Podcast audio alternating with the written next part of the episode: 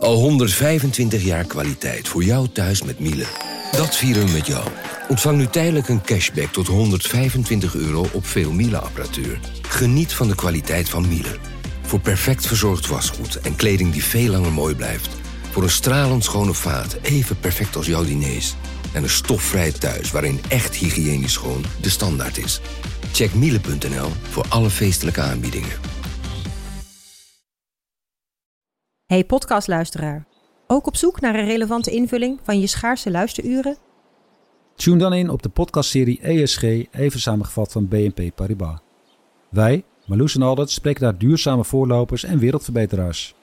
Waarover dan? Nou, bijvoorbeeld of we ooit duurzaam kunnen gaan vliegen. En waarom koeien in de stad nou een goed idee is? Dat en meer elke twee weken in een nieuwe aflevering. Dus abonneer je. ESG, even samengevat.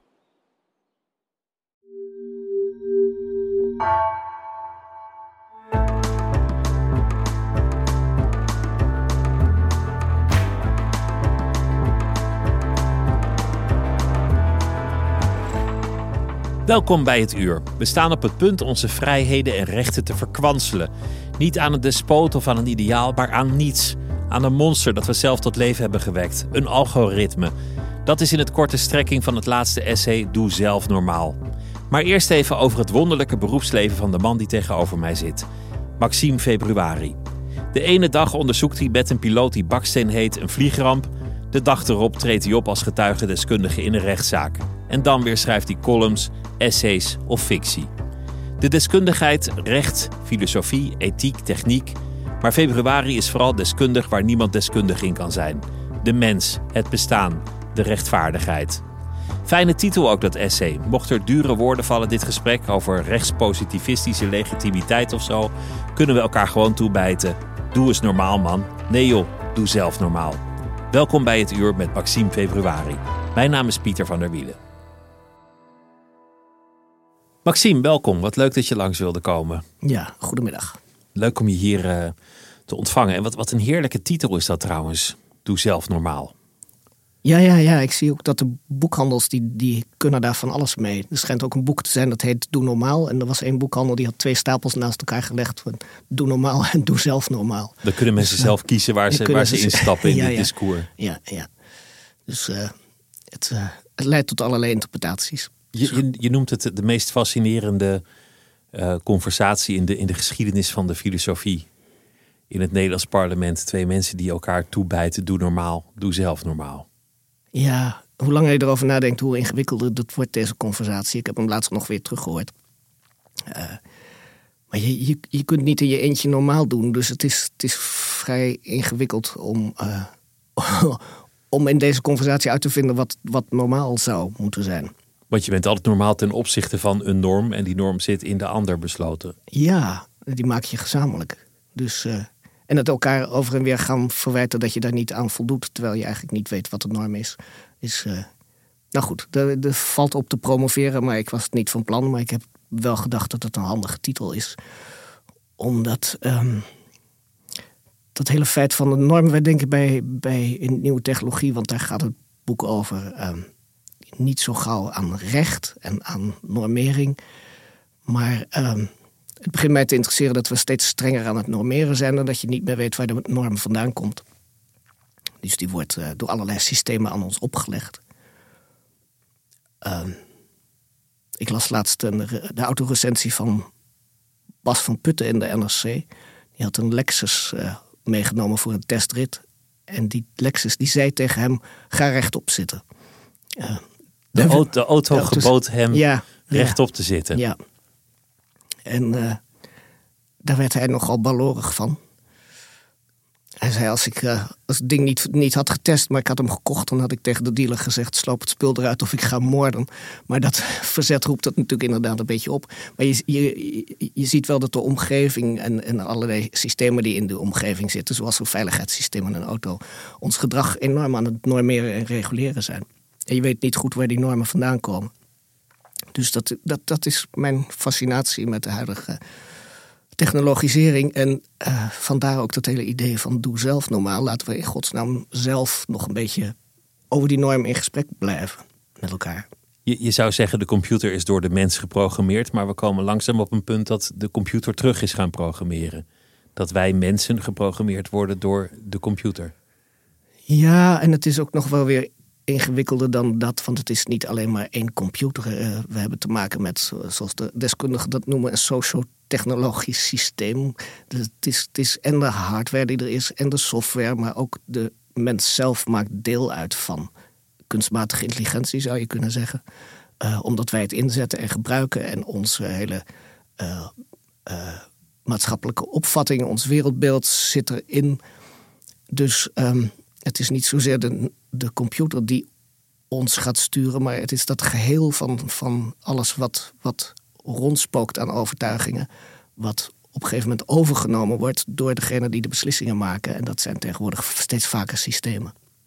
Dus het is niet alleen die auto waar je het nog uit zou kunnen slopen, maar die is weer in samenhang met andere dingen. En zo krijg je een, een netwerk dat je niet meer overziet. Die is gemaakt en, en dat spul is ontworpen. En die ontworpers die zijn weer ergens opgeleid. En uh, vervolgens zijn er uh, uh, bedrijven die denken dat het heel zinvol is om dat er inderdaad in te stoppen. En er zijn overheden die ook vaak denken dat ze gebruik kunnen maken van de mogelijkheden die in auto's zitten om te zorgen dat mensen veiliger rijden. En het zijn gebruikers die denken van ja, inderdaad, dat wordt er verschrikkelijk veel veiliger van.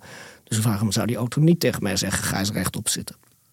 Dus het is dat geheel van, van, van overtuigingen die in die, in die uh, systemen terechtkomen, maar die uiteindelijk bij ons vandaan komen, en die, maar waar we geen, geen grip meer op hebben, omdat het zo verknoopt is en vernetwerkt. Er zit in de toon van je essay, er is iets onzekers in geslopen. Gaat het over privacy? Ja, nee, ja, ja. Je, je, trekt je eigen deskundigheid in twijfel. Je zegt op een zeker ogenblik, als een, een bladzijde niet bevalt, scheur hem er maar lekker uit. Je zegt op een zeker punt, het zou nu wel lekker zijn als ik zeker wist waar dit essay naartoe ging. Het, het lijkt wel alsof, alsof er een soort schroom is om je volledig uit te spreken over wat er op tafel ligt. Nou, Nee, die schroom is er helemaal niet. Als ik wist hoe, de, hoe, alle wereldproblemen zouden kunnen worden opgelost, dan zou ik echt wel zo dapper zijn om dat te verklappen. Uh, het valt mij wel op bij de, bij de lezing daarvan. Het hangt een beetje van je gevoel voor humor af en ook van je gevoel voor essayistiek, hoe je dit leest. Uh, ik heb heel nadrukkelijk gezegd: het is een essay. En het grappige is dat heel veel lezers daar opnieuw over zijn gaan nadenken, wat een essay is omdat het uh, genre een beetje in het verdomhoekje was gekomen. Het CPNB had ook net gezegd: noem nooit iets een essay, want het, het verkoopt voor geen meter. Dat blijkt wel mee te vallen. Uh, dus mensen interesseert dat wel. Wat is een essay? En letterlijk betekent het natuurlijk een poging, een probeersel. En, van het Frans, essayer, proberen. Ja, proberen. En uh, het is denk ik in de, in de chaos waarin wij ons gemanoeuvreerd hebben, en dat hebben we op dit moment wel, we hebben een uitvinding gedaan die we eigenlijk niet meer in de greep hebben. Uh, ontzettend goed om eens te gaan kijken, wat betekent dat nou? Wat gebeurt er nou allemaal precies? En uh, er zijn heel veel mensen die het interessant vinden om die hele grote lijn, want ik heb, het, het, is niet een beschroomd essay, het is echt megalomaan. Ik heb de lijn zo verschrikkelijk groot gemaakt en de greep is zo brutaal. Er zijn mensen die dat, die dat uh, graag, die daarin meegaan. Maar er zijn ook mensen die hebben toch liever geen essayistiek, maar uh, leiderschap. Dus die zeggen tegen mij, beslis jij nou maar eventjes hoe we de, uit deze chaos komen. Dus een opinieartikel waarin iemand het heel zeker weet en heel stellig waarschuwt en ook precies zegt hoe het opgelost moet worden. Ja, en ik zat erover na te denken, wat, want ik, ik krijg als enig bezwaar tegen dit essay dat mensen zeggen: ja, maar geef nou eens oplossingen. En dan denk ik: ja, maar het wemelt van de oplossingen in dit boek. Alleen ik verwijs ernaar. Kijk, eh, neem de rapporten van de WRR, Wetenschappelijk Raad voor het Regeringsbeleid. Ga kijken naar de adviezen van het Ratenau Instituut. Er zijn eindeloos in Nederland alleen al stapels. Er zijn, zijn, bibliotheken vol met oplossingen voor, voor uh, allerlei deelproblemen. En ik ben geen chatbot. Ik ga dat niet allemaal ophalen en vervolgens knippen en plakken en in een stuk stoppen. Uh, zodat ik een boek schrijf van duizend pagina's wat vervolgens niemand leest. Dus een essayist is eigenlijk tegenovergestelde van een chatbot. En je ziet toch dat mensen heel erg geloof hechten aan die chatbot aanpak van heel veel. Ehm, en alles bij elkaar verzameld, alles in elkaar geplakt en geknipt. Je hebt geen flauw idee meer wat het betekent en of het betrouwbaar is. Ehm, terwijl anderen denken van ja, misschien moeten we toch die essayistiek in ere houden en gewoon beginnen met zelf na te denken. Dan hoef je niet alles uh, nog weer helemaal uit te schrijven. Als we het toch hebben over de rol van de essayist. Je wonderlijke beroepsleven, laten we het daar eens over hebben. Het ene moment bezig met het onderzoeken van een vliegramp. Het volgende moment getuigen in een rechtszaal. Uh, fictie schrijven, column schrijven, essay schrijven. Je hebt het ook over je eigen specialisatie. Je weet iets van techniek, iets van recht, iets van filosofie. Maar waar de deskundigheid precies zit, dat is, dat is ook niet heel concreet in die zin. Misschien wel een deskundige die deskundig is en waar je niet deskundig in kunt zijn. Namelijk menselijkheid, rechtvaardigheid, dat soort abstractere begrippen. Mm. Hoe zie je dat eigen beroepsleven? Het heeft een wonderlijk pad genomen. Ja, dat is een heel wonderlijk pad. En dat kwam eigenlijk omdat ik lid ben van de No Future generatie. Ik kon gewoon geen werk vinden. Dus je moest gewoon iets. En dan ga je een beetje ijsschotsen springen van het een naar het andere. Wat, wat de huidige generatie ook doet. Dus ik voel me daar heel verwant mee. En solidair ook. Uh, en als je het eenmaal zo begint, dan blijf je dat de rest van je leven doen. Daar komt bij dat het me ook wel. Ja, er zijn vrij veel dingen die mij interesseren. En ik vind het opgedeeld worden in afzonderlijke disciplines nooit zo nuttig en zinvol. Dus het zijn precies die grensgebieden daar waar de disciplines aan elkaar raken, of, of zelfs hele, hele vakgebieden aan elkaar raken. Daar waar fictie en non-fictie iets met elkaar te maken hebben, waar het mij begint te interesseren. Um, en er zijn dingen waar ik minder goed in ben. Uh, bijvoorbeeld wat ik al zei, knippen en plakken. Ik ben, je moet mij niet vragen om, om hele handboeken te gaan schrijven voor het onderwijs. Waar alles in staat wat anderen al hebben uitgevonden. Ik ben vrij goed in, in analogieën. Dus uh, wat is nou precies hetzelfde uh, op het ene terrein en het andere terrein? En wat zegt dat over elkaar? Hoe kun je disciplines bij elkaar brengen? Hoe kun je wereldbeelden uh, met elkaar in verband brengen. Um, en dat maakt mij ongelooflijk slechte historicus. En filosofisch ben ik wel weer een stuk beter. Is er, is er wel eens een angst om een, om een wappie te zijn? Als we het toch hebben over doe normaal, doe zelf normaal. Dan was de andere grote term natuurlijk wappie. Mensen, mensen die kritiek hebben op bepaald beleid of een bepaalde denkwijze... die werden de afgelopen jaren stevast voor wappie versleten. Ja, nou, ik, ben, ik ben eigenlijk al wel vrij lang bezig met dat onderwerp van, van maatschappijkritiek. En in hoeverre dat op complottheorieën lijkt. Uh, ik heb heel lang geleden eens een uh, artikel gelezen van Bruno Latour. Die schreef, why, uh, de titel van het artikel is Why has critique run out of steam? Um, waar we hebben de, de maatschappijkritiek, sociale kritiek achter ons gelaten. En Latour zegt, we zijn er eigenlijk binnen de wetenschap mee begonnen om belangen te ontmaskeren in de wetenschap. En we hebben gezegd, ja, die wetenschap is helemaal niet zo uh, neutraal en objectief, want er zijn hele terreinen die, die uh, uh, genegeerd worden. andere wetenschapstheoreticus, Robert Proctor, die heeft daar de term agnotologie voor gemunt. Dus dingen die je bewust niet onderzoekt, omdat ze niet uitkomen. Er was er heel lang geen onderzoek gedaan naar de schadelijke effecten van roken, bijvoorbeeld, omdat dat de industrie niet goed uitkwam. Dat was de tijd dat dokters nog adverteerden voor Camel of andere merken. Ja. Dus je kunt, uh, en dan kun je dat uh, vervolgens als, als wetenschapscriticus gaan ontmaskeren. Dan zeg je van, nou kijk, die wetenschappers doen hun werk niet, want ze worden betaald door de industrie. En dan denk je, uh, dit ontmaskeren, dat helpt de wereld vooruit. Want daarna zal iedereen vast zijn best gaan doen om een beter mens te worden en betere wetenschap te gaan beoefenen. Maar eigenlijk is dat het effect ervan helemaal niet geweest. Die 20e eeuwse wetenschapskritiek is op een gegeven moment op straat terechtgekomen. En heeft alleen maar toegeleid dat mensen zeggen: zie je wel, we worden belazerd. En er zitten overal belangen achter, en overal geld en overal uh, klikjes. En dat komt eigenlijk vanuit de wetenschapskritiek zelf. En Latour zegt in dat artikel: ja, misschien moeten we er een beetje spijt van hebben dat we dit allemaal hebben losgewoeld. Uh, Want het heeft niet opgeleverd wat wij ervan dachten, namelijk dat iedereen harder ging werken en beter zijn best ging doen. Het, het heeft alleen maar wantrouwen opgeleverd. Dat mensen in plaats van met iets beters te komen, gewoon meteen zeggen: Nou ja, het zal wel. Ja, het zal wel. Het zal wel. Eh, ja, die heeft vast ook zijn reden om dat te zeggen. Ja, dat komt mij even niet en, uit. En, en, en, en, er is eigenlijk niemand meer die je kunt vertrouwen. Dus ik heb er eh, regelmatig over geschreven. Ik, eh, het, interesseert me heel hevig, omdat ik denk, hoe kom je hier uit? Je, je komt hier niet uit door elkaar voortdurend van desinformatie te beschuldigen. Of termen als wappie te gebruiken. Want dat is het niet. Het is een echt gerechtvaardigd wantrouwen. Alleen het slaat heel vaak door. En het, het komt vaak bij mensen terecht die juist wel te vertrouwen zijn. Die dan ten onrechte gewantrouwd worden. Dus de vraag die nu op tafel ligt is hoe, hoe lossen we dit op met die enorme hoeveelheid informatie beschikbaar is. We zullen op een of andere manier met elkaar weer eens moeten zijn. Uh, wie valt er met het maken van kennis te vertrouwen? En hoe bepaal je dat? Wat is waarheid en wie bepaalt wat waarheid is, of wat in ieder geval een aanspraak op waarheid maakt? Die coronatijd, ik, ik merk dat niemand het ooit nog over corona wil hebben en wat er nou eigenlijk gebeurd is. Maar we, we moeten er toch naar kijken, omdat het zo'n mooi experiment is geweest om, om ook hier naar te kijken.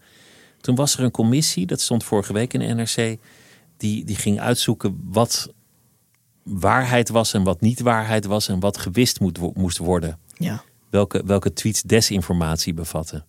En eigenlijk waren hun criteria niet zo duidelijk, maar alles wat volgens hun niet wetenschappelijk was aangetoond, dat werd verwijderd. Ja, en dat is uitermate gevaarlijke aanpak. Ja, en, lijkt mij iedereen schiet daar heel erg snel in. Terwijl het echt precies die, die vraag midden op tafel heeft gelegd, die in feite al in die 20e eeuw binnen de uh, universiteiten zelf leefde. Is ja, hoe, hoe, hoe kom je eruit? Uh, de waarheid zul je nooit bereiken. Maar het, het gaat hier veel meer om het vertrouwen in degene die zich daarmee bezighouden. Wie kun je daarmee vertrouwen? Hoe bepaal je dat? Um, en dat, daar heb je dus niks aan een commissie die, die langskomt en zegt: we gooien alles weg wat ons niet bevalt. En dat is precies hetzelfde als mensen die tegen mij zeggen: jij zegt het ook, van ja, je bent zo aarzelend in dat essay. Nou, dat ben ik helemaal niet, want ik maak daar een gigantisch uh, groot uh, lijn trek ik door alle wereldproblemen. Maar ik zeg daarbij niet, um, vertrouw mij maar en nu bepaal ik even hoe het zit. Want dat is precies wat je op dit moment niet moet hebben. Je moet niet mensen hebben die zeggen dat ze de waarheid in pacht hebben. Nee. Die moet je wantrouwen. Want het, dat is eigenlijk ook het gekke van wetenschap. Het vak van wetenschap vraagt juist om twijfel. Absolute zekerheden moet je naar, naar religies gaan kijken. Of, of politieke stromingen. Of despoten. Een wetenschapper moet altijd de optie van het eigen ongelijk openhouden. Nou, met name het eigen ongelijk. Want ik denk sowieso ook vanuit de maar in het algemeen ook vanuit de wetenschapsfilosofie, uh, is het veel zinvoller om naar je eigen motivaties te kijken. En in de wetenschap denk ik, ik heb ooit uh, college gehad van een Australische wetenschapsfilosoof, die heette Wayne Hudson, en die leerde ons als belangrijkste vraag aan onszelf te stellen: Why am I wrong? Waarom heb ik ongelijk? Dus je beweert iets, je denkt: waarom klopt dit niet? Je schrijft iets op, je schrijft een column en je denkt: waar, waarom klopt dit niet? Wat, wat zijn de zwakke punten in dit argument? En dat ga je vervolgens uh, verstevigen. Dus je gaat voortdurend tegen jezelf in. Je denkt: ja, kun je nou wel zeggen, maar waarschijnlijk is het niet waar. Kan ik er nog een beter argument voor vinden? Kan ik dit argument wat ik heb gevonden nog onderuit halen? En dat is de manier waarop je langzamerhand stapje bij stapje verder komt.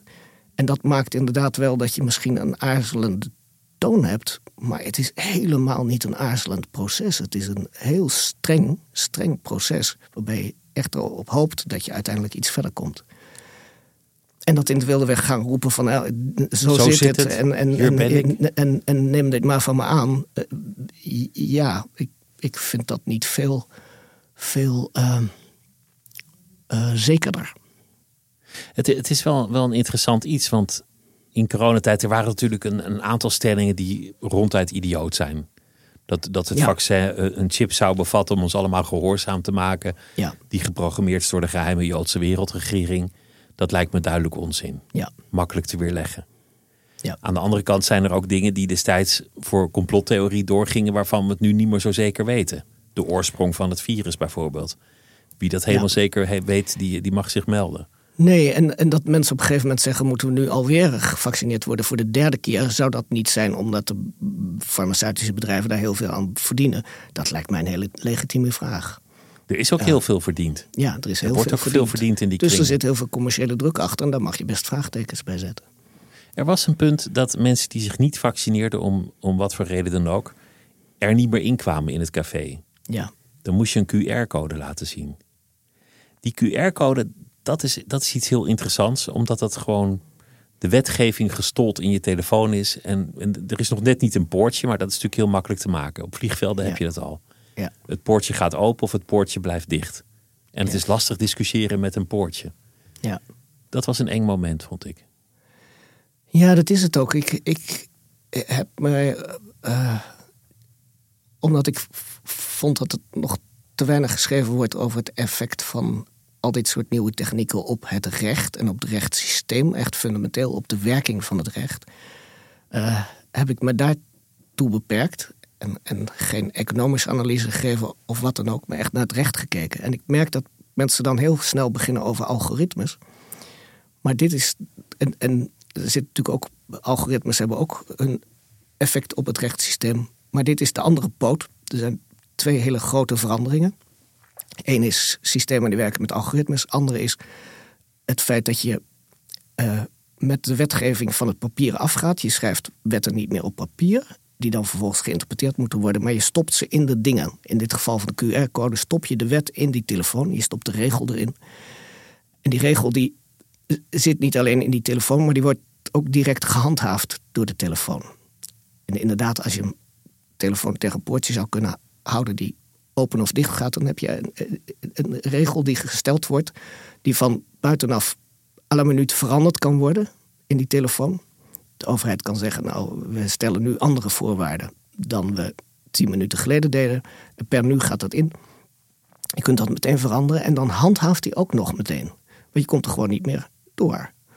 Uh, Dus de mogelijkheid om de wet te overtreden, die is uitgesloten. Ja, het wordt heel dwingend. En dus er is een heel proces wat we toch door eeuwen heen langzamerhand hadden opgebouwd ter rechtsbescherming van, van uh, checks en balances en verdeling van macht en over een wetgever die ergens over moet gaan. En dan vervolgens die uitvoering die zit heel ergens anders in de handhaving. Dat wordt nu allemaal uh, samengebald uh, op één plek. Dus er zit eigenlijk geen, geen checks en balances controle meer in op die regel. Hij wordt gehandhaafd. Je, je kunt er verder, je kunt er niet meer tegenin gaan. Je kunt er niet mee in gesprek. Je, er kan geen, uh, uh, je kunt hem niet overtreden. Dus het is een, uh, eigenlijk een volstrekt fundamentele verandering van de manier waarop je via het recht de burgers stuurt in hun gedrag. Want normaal gesproken overtreed je de wet.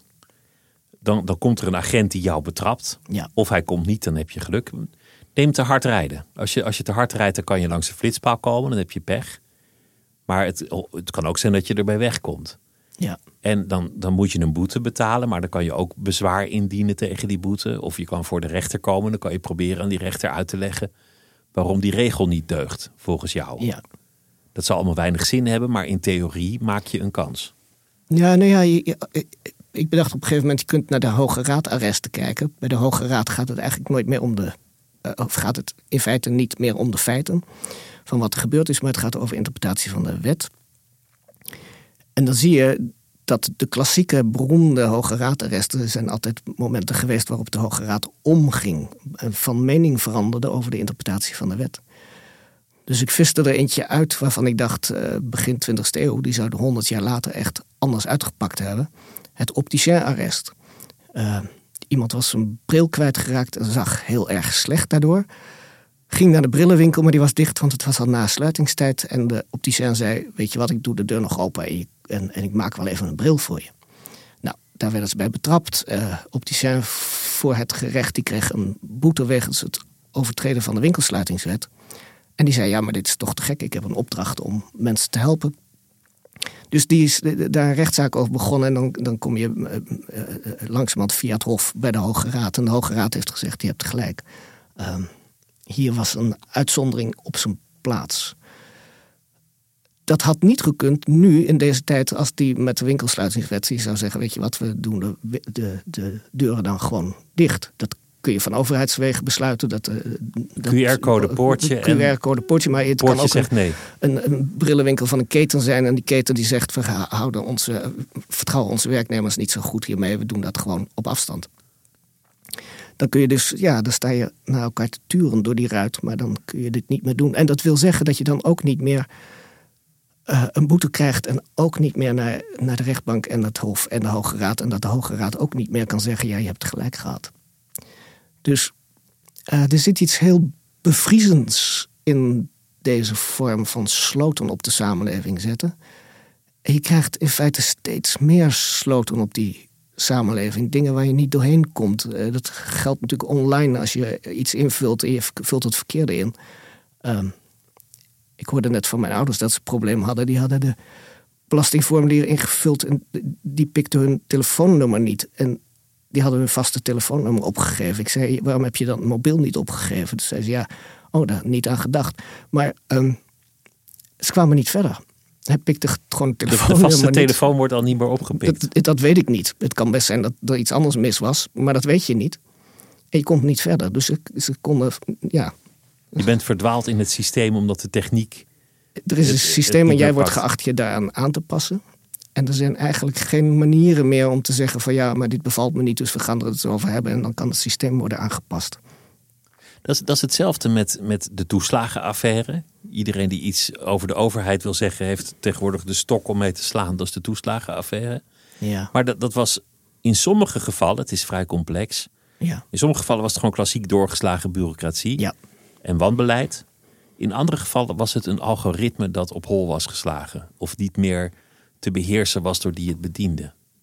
Die pikte mensen eruit en zei: die moet je hebben, die moet je controleren, die is verdacht. Ja, nou, het is, het, het is rechtsfilosofisch niet de sterkste casus. Want er, is inderdaad, er zijn veel menselijke fouten gemaakt. bureaucratie en de rechter heeft zich achteraf ook verontschuldigd. Zeven keer meegegaan in het beleid, hè? te lang meegegaan. Dus dat was eigenlijk uh, gewoon klassiek ook uh, het falen van de ouderwetse rechtsstaat. Dus je kunt het zelfs ook nog tegen mijn. Dit had in 1980 ook Tegen mijn standpunt inbrengen en zeggen: ja, zie je wel, die, die rechters die lossen dit ook niet netjes op. Dat, dat kan natuurlijk ook gebeuren. Um, je ziet wel dat die toeslagenaffaire, maar er zijn heel veel meer, meer, van dit soort zaken geweest. De rechtszaak tegen het systeem Siri, systeem risico-indicatie, waarmee ik, bij ik zelf partij ben geweest. Uh, maar er is ook onlangs een systeem geweest in Rotterdam waar tegen bezwaar is gemaakt. Dat is uh, tijdelijk stopgezet. Omdat daar toch blijkt dat, dat systemen om fraude op te sporen, bijvoorbeeld bij de belastingen of ook met uitkeringen, toch heel snel geneigd zijn te discrimineren tegen bepaalde groepen.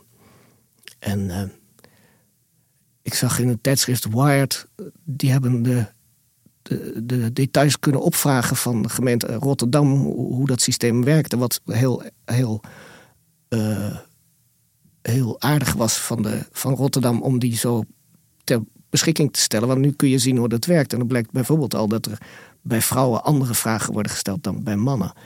En er zijn vrij vreemde. Dat is al discriminatie.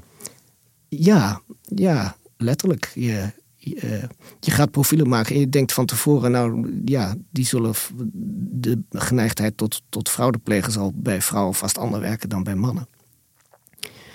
En er werden vrij vreemde vragen gesteld, zoals hoe lang heeft je laatste romantische verhouding geduurd?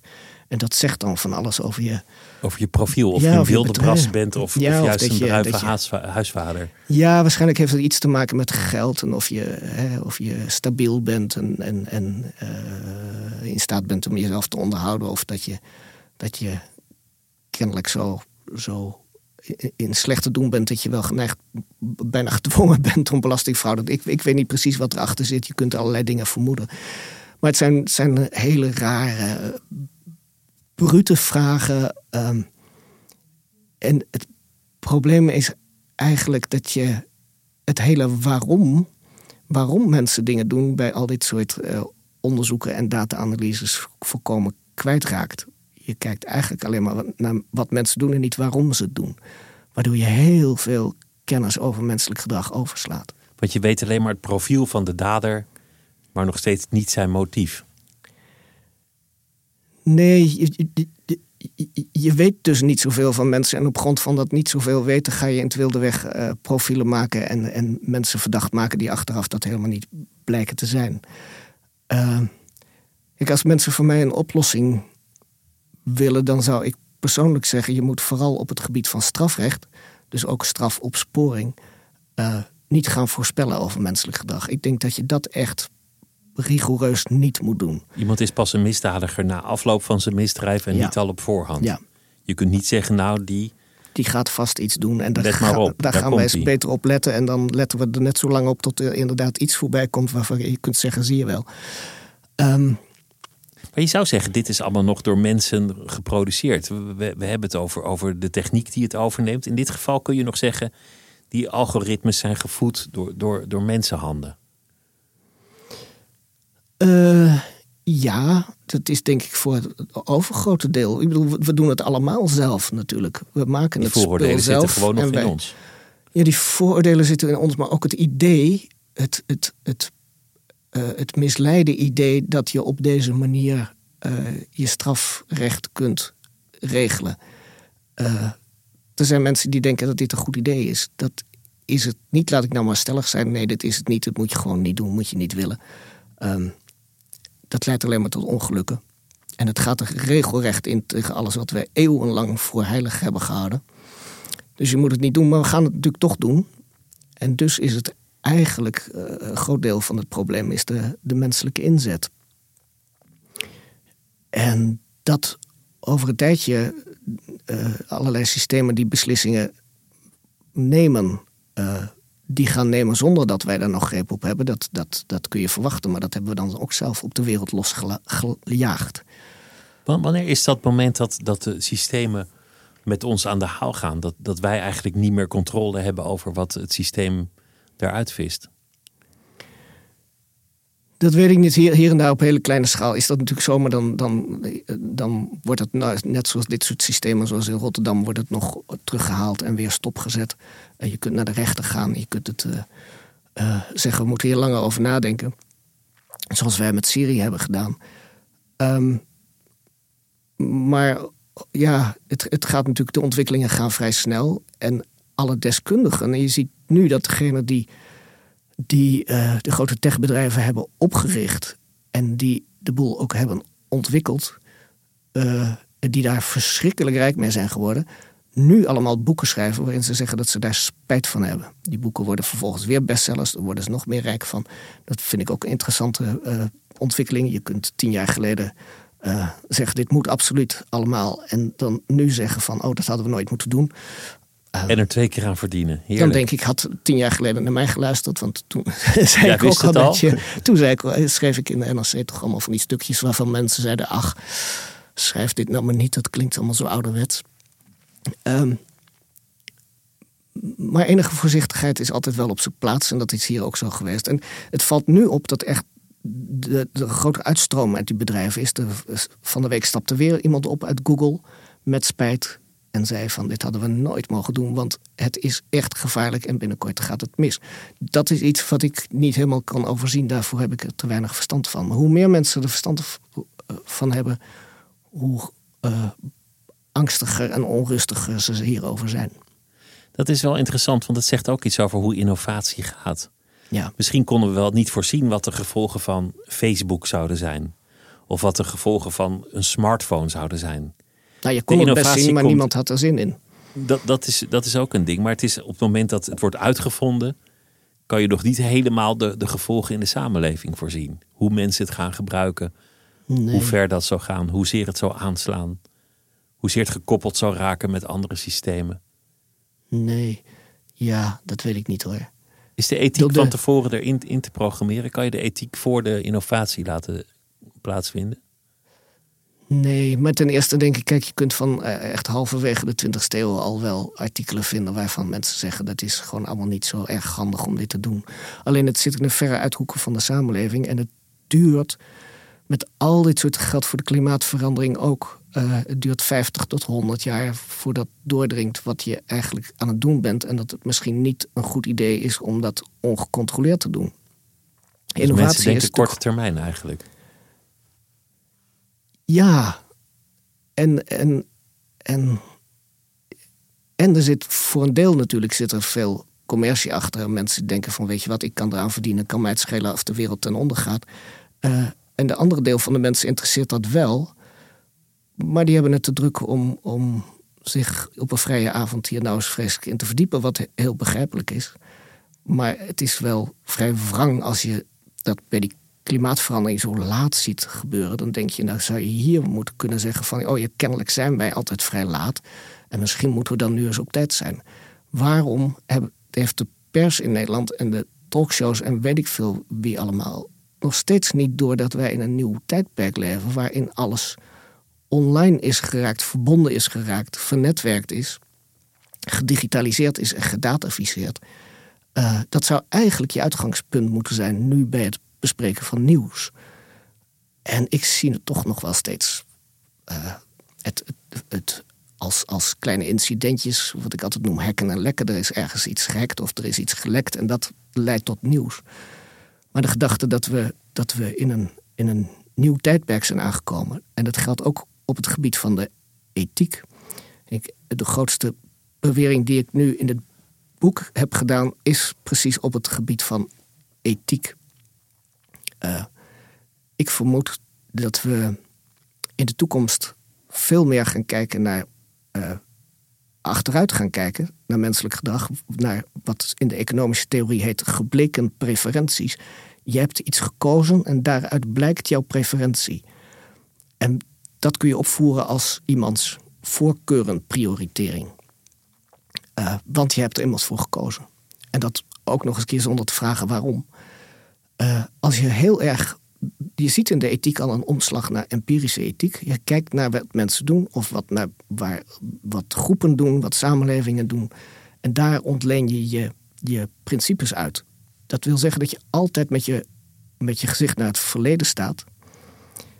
En dat je uh, je afwendt van het idee dat je ethiek vooruit zou moeten kijken. Van het, het geeft, we kiezen voor principes en die principes die zijn leidend voor ons gedrag.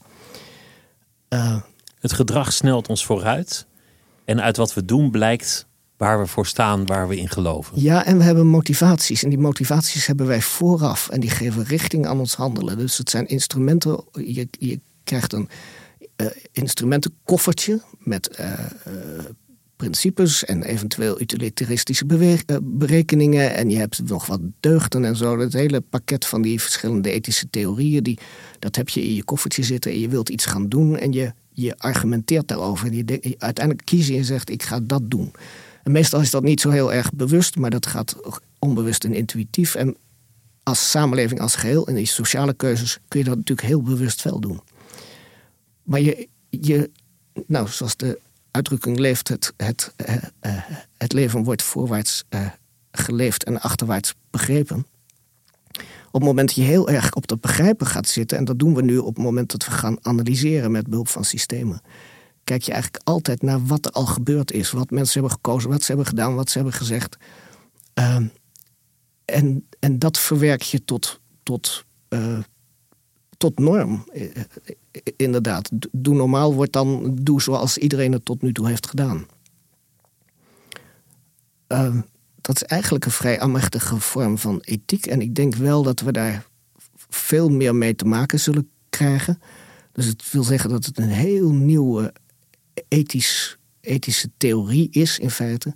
Die empirische wending. En ik denk dat we daar de komende tijd flink op moeten gaan letten van hoe hoe doe je dat dan verstandig? Als dit is wat wij gaan doen, en dat doen we, want we verzamelen enteloos gegevens over menselijk gedrag met zoekmachines en sensoren en camera's en weet ik veel wat allemaal. Uh, hoe doe je dat dan een beetje netjes? Hoe bepaal je nog waar iemand voor staat, wat de ethiek is, wat ertoe doet? Is dat, is dat nou ja, de vraag wat, die op tafel ligt? Het is eigenlijk een vraag die, die ook in de kunst op een, op een veel vrijere manier op tafel ligt, is dit is gedrag. Wat vinden we er eigenlijk van? Wat vinden we goed? Wat vinden we slecht? Wat is de norm? Uh, kunnen we die overtreden? Wat verliezen we als we ons altijd aan de norm houden? Is, de, is, is, daar ook iets op, op tegen? Um,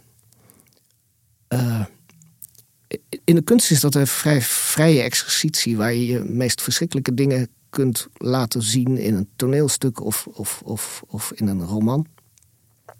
En je met elkaar kunt bedenken, of jijzelf als lezer in je eentje, van ja, wat vind ik hier eigenlijk van? Um, en ik denk, ik, ik vind dat kunst die, die positie een beetje aan het verliezen is van, van vrije ruimte. Uh, maar je hebt die wel nodig. Je, je kunt geen ethiek creëren als er niet de ruimte is van het kwaad. Als je niet een, een gedachte-experiment over het goed en het kwaad kunt hebben. Ja, en ook niet als je te weinig hebt over het waarom. Uh, en het waarom heeft heel vaak te maken met uh, het verschil tussen wat jij je idealiter voorstelt als gedrag en dat waar je toe in staat bent om op te brengen. Dus uh, je hebt als mens over het algemeen, ook over je eigen gedrag en over andermans gedrag, een ideaalbeeld van eigenlijk zou het nu mooi zijn om dat en dat te doen, maar ik doe het toch niet, want het komt even niet uit, of wat voor reden dan ook. Daar zit altijd een uh, frictie tussen. En die frictie die is interessant en die draag je ook wel met je mee. Die, die vormt je en die vormt de, de, toch wel de beslissing die je de volgende keer neemt. Want misschien vind je achteraf dat die frictie te groot werd of wat dan ook. Maar dat, dat wringen, en dat wringen zit eigenlijk altijd in het waarom doe je dit. Uh, dat raak je kwijt op het moment dat je te veel kijkt via die zoekmachines en die verzamelingen naar wat mensen uiteindelijk gekozen hebben. Ja, dat hebben ze gekozen, maar ze hadden eigenlijk liever iets anders willen kiezen. Dat is toch wel interessante dus- informatie. Dus, dus, dus wat je eigenlijk zegt, uh, um, een voorbeeld, gewoon iets wat, wat in me opkomt. Je bent absoluut tegen dronken achter het stuur zitten, maar de laatste bus die was al geweest en de taxicentrale nam niet op. En anders moet je morgen je wagen halen. En zo had je ook weer niet gedronken, dus zat je dronken achter het stuur. Dan, zou je, de volgende. Denk je van dit was moet niet, goed. meer zo doen. Moet ik niet dit is slecht. Ja, ja. Dat maakt niet dat jij vanaf nu een dronken bestuurder bent. Nee. Maar je hebt het wel gedaan. Ja. In, in een algoritmische wereld zou je nu zeggen. Nou ja, eh, het alcoholslot heeft gemeten dat je hartstikke bezopen was. Kennelijk ben jij een dronken chauffeur. Nou ja, daarvan kun je zeggen, waarschijnlijk wordt het probleem opgelost. Want je, kun je hij start niet gewoon niet en dat is maar goed ook. gewoon niet, je maakt dat, is het, goed dat, dat, is een goede ontwikkeling. Uh, behalve dat je dan niet door die, door die beweging heen bent gegaan. Dat je af en toe... Uh, nou ja, ik, ik, geef graag het voorbeeld van spijbelen. Omdat het is iets onschuldiger dan dronken rijden. Wat je gewoon echt niet moet doen. Maar spijbelen moet je denk ik als puber wel doen omdat je dat precies leert van, oh ja, ik heb dat nou gedaan, maar ik had het eigenlijk misschien toch niet moeten missen. Of uh, bleek dat iedereen gespijbeld had en uh, dat hele klas verviel of, of wat dan ook. Je leert, je leert daarvan. En op het moment dat het onmogelijk wordt gemaakt, en ik hoor steeds meer van scholen wat er eigenlijk aan onwenselijk gedrag van, van scholieren onmogelijk wordt gemaakt, in het controle die op ze wordt gehouden, uh, ontwikkelen ze natuurlijk helemaal nooit een autonome verhouding tot de wet weten ze niet waarom ze uh, zich ergens aan houden. Dus om een deugdzaam mens te worden, moet in ieder geval de mogelijkheid om het kwade te doen aanwezig zijn. Als, je, als het gewoon geprogrammeerd is door poortjes en QR-codes en andere techniek, dat je de wet niet kunt overtreden, dan weet je ook niet of je een goed mens bent. Nee. Nou ja, goed mens is altijd wel een heel groot woord. Uh, maar je maakt in feite geen morele gemeenschap meer met elkaar. Je spreekt elkaar er niet meer op aan. Je spreekt jezelf er niet meer op aan je denkt niet, oh, dat had ik beter niet kunnen doen. Uh, het, het volledig sturen van alles. Van inderdaad een auto die tegen je zegt, ga ze recht overeind zitten. Uh, uh, ja, je, je, kunt je afvragen wat, wat, wat, wat de zinvolheid van het samenleven nog is. Ik, ik, ik denk heel sterk dat, dat nu voortdurend wordt gekeken naar uitkomsten. De uitkomst ervan is dat iedereen precies hetzelfde doet. En dat je niet meer doorhebt dat democratie en het vormen van een rechtsgemeenschap processen zijn waarin je met elkaar door dingen heen gaat. Een dialoog is Dem democratie is ook het feit dat je, dat je je stem kunt inbrengen. En dat je dan uiteindelijk to tot een beslissing komt met elkaar waarvan je kunt zeggen, ja, diezelfde beslissing had een kunstmatig systeem ook kunnen nemen. Jawel, maar het gaat niet om dat je op die beslissing uitkomt, maar dat je met elkaar door dat proces, heen bent gegaan. Dus je kunt wel zeggen, we kunnen het maken van die beslissing vervangen. Ja, dat is prima. Dat zal best. Dat vind ik ook niet zo'n triomf. Maar je kunt het proces niet vervangen. Dus je kunt niet zeggen, bijvoorbeeld over stikstof, laat de computer maar het optimum berekenen. Nee. En het ideale beleid waarbij optimaal veel mensen gelukkig zijn. Dan hebben we eigenlijk niet iets opgelost omdat we niet door die discussie heen zijn gekomen. Nee. Door, door dat En- debat. En dan ben je, eigenlijk weer terecht bij de, bij de essayistiek. Want wat is essayistiek? Is dat je met elkaar door zo'n proces heen gaat. Dat je met elkaar daarnaar kijkt, wat, wat gebeurt er precies en wat willen we nou eigenlijk? Dus die wijfelende stijl, wat, wat ik zei, wat, wat jij je aantrok, dat is, dat is juist wat we moeten koesteren. We moeten niet ver- verlangen naar een messias met het antwoord, of een computer met het optimum, of een vaste regel waar je maar aan te houden hebt. Nee, want het maken van een, van een, van een eh, beslissing is niet zo moeilijk. Dat kan iedereen wel. En dat kan een systeem ook. En dat kan iedere gek die je van de straat haalt, kan ook beslissen, we gaan het zo doen. Maar dat is niet wat je wilt. Je wilt maatschappelijk draagvlak, om die verschrikkelijke term maar eens te gebruiken. En die maatschappelijke draagvlak krijg je vanuit de essayistiek. En dan bedoel ik essayistiek vrij wijd. Niet alleen het schrijven, maar ook, ook het met elkaar tastend tot iets komen. En dat zorgt voor draagvlak. En dat is iets wat we inderdaad, eh, ik zei al, het genre is, is in het verdomhoekje terechtgekomen. eh, Wat we een beetje aan het verliezen zijn, dat tastende met elkaar tot iets komen. Omdat er voortdurend gedacht wordt, er moet even iemand opstaan en die knoop doorhakt. En even goed de waarheid zeggen. Maar dat knoop doorhakken is echt heel, heel simpel. Je, je noemde klimaatverandering. Het valt mij op, ik lees steeds meer. Bernice Notenboom, die was, die was hier klimaatwetenschapper. Mhm. Die zei: Het gaat wel verdomd langzaam in zo'n democratie. Ja. In Saoedi-Arabië doen ze dat een stuk vlotter. Ik, ik las een stuk, eh, ook hier in, in, in de krant, van, van eh, Marijn de Waal was het geloof ik. Die zei, misschien moeten we maar gewoon van die democratie af. Ja. Als het, als het niet opschiet met de klimaatverandering tegengaan, nou ja, dan maar gewoon een uh, verlicht despoot die het er doorheen jast. Ja. Met corona was dat eigenlijk ook. Van nou ja, dus nu stress aan de man, laten we niet al te moeilijk doen over grondrechten en, uh, en procedures, al dat gezanen. Kom jongens, even doorpakken. Dat is ook de reden waarom ik die twee discussies aan elkaar heb geplakt. Omdat je uh, zowel in die, die uh, corona en in die, laten we maar zeggen, die crisisdiscussie, die beweging zit, ziet. Het afschaffen van de democratie ligt echt op de loer en het afschaffen van de rechtsstaat, grondrechten. en dat wordt nog eens versterkt door de opkomst van de technologie, die vaak juist als een redding wordt gezien, als een manier om al deze crisis op te lossen. Maar van twee kanten wordt er flinke druk uitgeoefend op de democratische rechtsstaat. En sinds ik dit boek heb geschreven, word ik eindeloos aangesproken door ouders die zeggen dat hun kinderen aan de keukentafel inderdaad dit soort overwegingen hebben. Um, en zeggen van misschien moeten we maar af van die democratie. En ouders zijn nogal geschrokken. Um, want af en toe roepen de kinderen ook. En als dat met geweld gepaard moet gaan, dan moet dat maar. Uh, dit zijn natuurlijk flirtations, maar het is. Een, een, het is wel een gedachte die heerst. Ik, een onverstandige ik gedachte. steeds vaker. Ja, je hoort het heel veel. En het is uitermate onverstandig. Je kunt natuurlijk in, in, in, in, in dictaturen uh, best heel snel beslissingen nemen. Maar wij weten toch van de dictaturen dat dat meest, niet altijd de meest verstandige beslissingen zijn. Ook niet de beslissingen die het meest gericht zijn op het welzijn van de mensheid. Daar is de democratie echt veel beter in. Uh, en het is ook een beetje zo, ja, we zullen. Kijk, klimaatverandering is niet de enige crisis. We hebben heel veel meer. We hebben uh, oorlog aan de randen van Europa.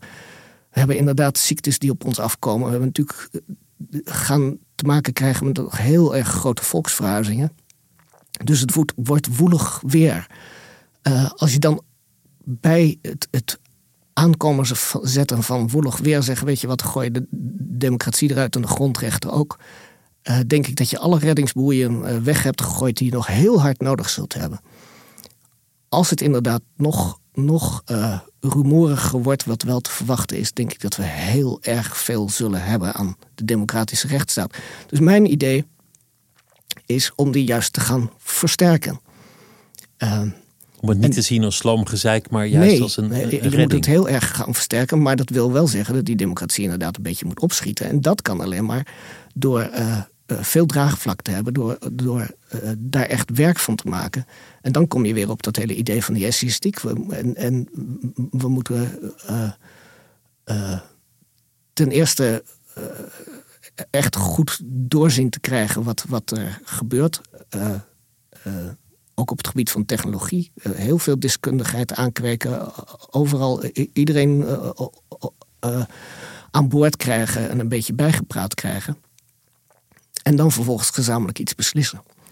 Maar er staat dus- iets heel groots op het spel. En je zei tegelijk, het gaat er niet over aan de talkshowtafels. Het gaat er niet heel veel over in de krant, behalve incidenten. Ja. Het grote Kamerdebat hierover heb ik ook nog niet gehoord. Nee. Dus, dus aan de ene kant is die enorme verandering gaande die je signaleert. En tegelijk kijken we allemaal gemoedelijk de andere kant op. Ja.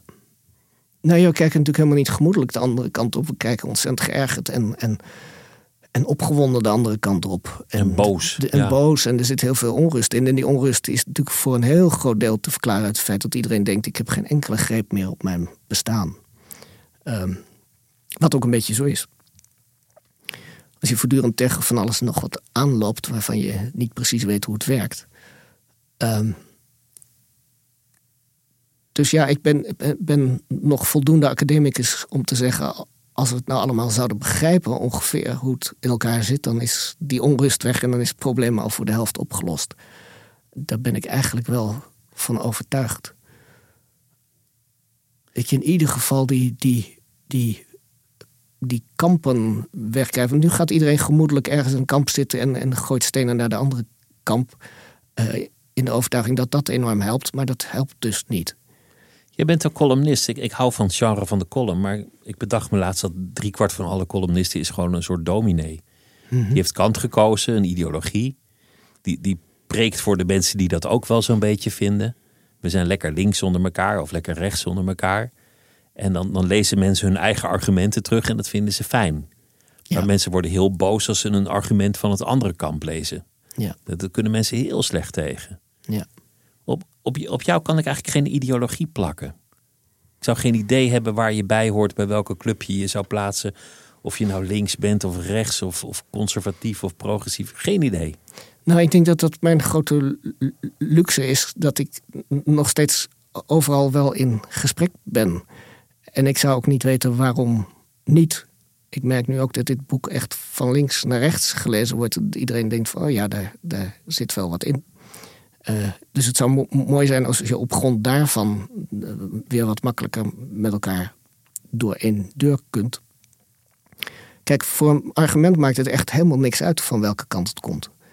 Het is een goed argument of een slecht argument? het is een goed argument of een slecht argument. Dus ik, ik lees altijd alles mee en ik overweeg alles. En uh, soms zijn het inderdaad hele slechte argumenten. Zoals dat de dingen uit de, van de aliens komen of uit een pizzeria in Washington. Maar, of dat onze eh, regering eigenlijk uh, bestaat uit uh, ja.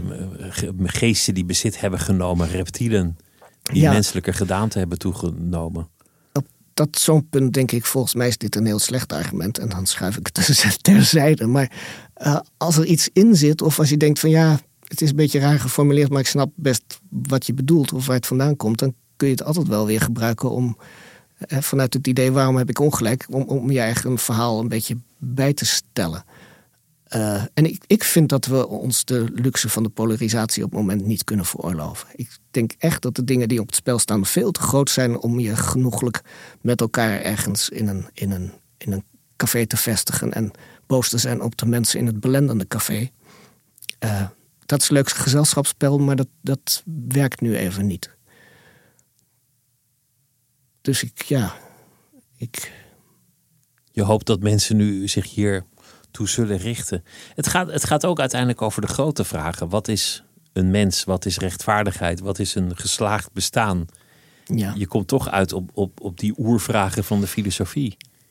Ja, nou ja, je had het net over dominees. Kijk, als een dominee een beetje goede dominee is, dan, dan uh, spreekt eh, hij of zij daar eh, op zondagochtend ook over deze vragen. Veel meer dan tot welke denominatie behoren wij. Het zijn de grote, grote vragen. En die, dat is het spannende van deze tijd. Die, die, die kunnen wij ons nu wel weer stellen. wat betekent het om te zeggen dat iets goed is? Wat betekent het om te zeggen dat iets wenselijk gedrag is? Wat, wat, wat doen we hier überhaupt? Uh, en wat doen we hier met elkaar? Uh, en en uh, hoe, hoe hebben we het daarover? Wat is waar? Wat is wenselijk? Durf je, durf je antwoorden te formuleren op die vragen? Wat, wat is een geslaagd leven bijvoorbeeld? Uh, nou ja, uh, ik probeer even zijn naam boven te krijgen. Heet, geloof ik, een, een, een Amerikaanse socioloog die heeft veel geschreven over uh, waardenprioriteringen. Wat ik leerzaam vond, omdat we hebben het heel snel over menselijke waarden alsof daar een catalogus van is die voor iedereen hetzelfde is. Dat is niet zo. Er zijn mensen die, die verschillen in wat ze op nummer 1 zetten. Heel veel mensen hebben wel een pakketje van waarden die op elkaar lijkt, maar we verschillen heel erg in wat we op één zetten en op twee en op drie. Um, en voor de ene is vrijheid heel belangrijk. Dat is misschien voor mij ook wel een beetje zo. Maar er zijn ook mensen die al snel in de, in, aan de conservatievere flanken zitten, voor wie zuiverheid heel belangrijk is. Um, en het ene is natuurlijk niet beter dan het andere. En ik denk dat het goed is om van elkaar te begrijpen dat we uh, verschillend opvatting hebben van wat het is om een geslaagd leven te hebben of wat het is om een goed leven te hebben. Uh, voor de ene is dat wat anders dan voor de andere. Dus een persoonlijke vraag. Er is niet een, een eenduidig antwoord op te geven dat voor iedereen zou gelden. Uh, nee, want ik betrap me erop dat ik, dat ik geneigd ben. Ik, ik, ik ben een, een, een beetje een romantische liberaal. In de trant van John Stuart Mill. En dan gaat het heel erg over zelfverwezenlijking. Dat je het beste uit jezelf haalt. Maar uh, ik weet ook dat daar mensen zijn die daar heel kritisch naar kijken, naar dat idee. Omdat ze dat te individualistisch vinden en die veel meer geneigd zijn op uh, in groepen te leven. Ik ben zelf niet zo'n stadsmens en het valt mij op dat stadsmensen over het algemeen in grote roedels leven. En die zijn heel erg gericht op groepsoplossingen en, en groepsideeën. Dus dan, dan drijf je alweer wat verder af, denk ik, van die, van die zelfontplooiingsgedachte. Uh, ik krijg trouwens veel boeken toegestuurd over verbinding en, en zo. Uh, dus misschien kom, kom, ik zelf ook nog wel weer eens een keer zo ver. Maar ik zit erg aan de, aan de, aan de vrijheidskant en aan de individuele ontplooiingskant, wat niet een, uh, niet een eigen belang nastreven is, maar wel het, het, het, het maken van een zo goed mogelijke versie van jezelf. Ik geloof ook uiteindelijk dat dat voor het collectieve belang veel vruchtbaarder zou zijn als iedereen volledig tot, tot wasdom komt in het individuele. Dat uiteindelijk het collectief daarvan meer van zou profiteren. Natuurlijk niet, het moet niet excuus worden om volledig egocentrisch te graaien. Maar, nee, maar dat zijn, dat zijn verschillende dingen natuurlijk. Um, het, het, denken over het individu is in een heel slecht daglicht komen te staan, omdat er voortdurend wordt gedacht dat je dan uh, aan het graaien bent, in plaats van dat je denkt: ik wil, wil een beetje een een geslaagd mens worden in, in moreel opzicht. Uh, maar goed, het, is, het zijn mensen die er echt uh, heel anders over denken. Dat is ook goed. Het was er genoeg om je hier te ontvangen. Mijn klokje, klokje is kapot. Dus ik heb geen idee uh, hoe lang we nou gepraat hebben. Maar het was een groot genoegen om je tegenover me te hebben. Dank je hartelijk. Ja, jou bedankt. En dat is het einde van het uur voor deze week. Volgende week dan zijn we er weer. Het uur wordt gemaakt door Mira Zeehandelaar, productie en techniek Claire van der Woude en de chef van de audioredactie is Anne Moraal. Tot volgende week.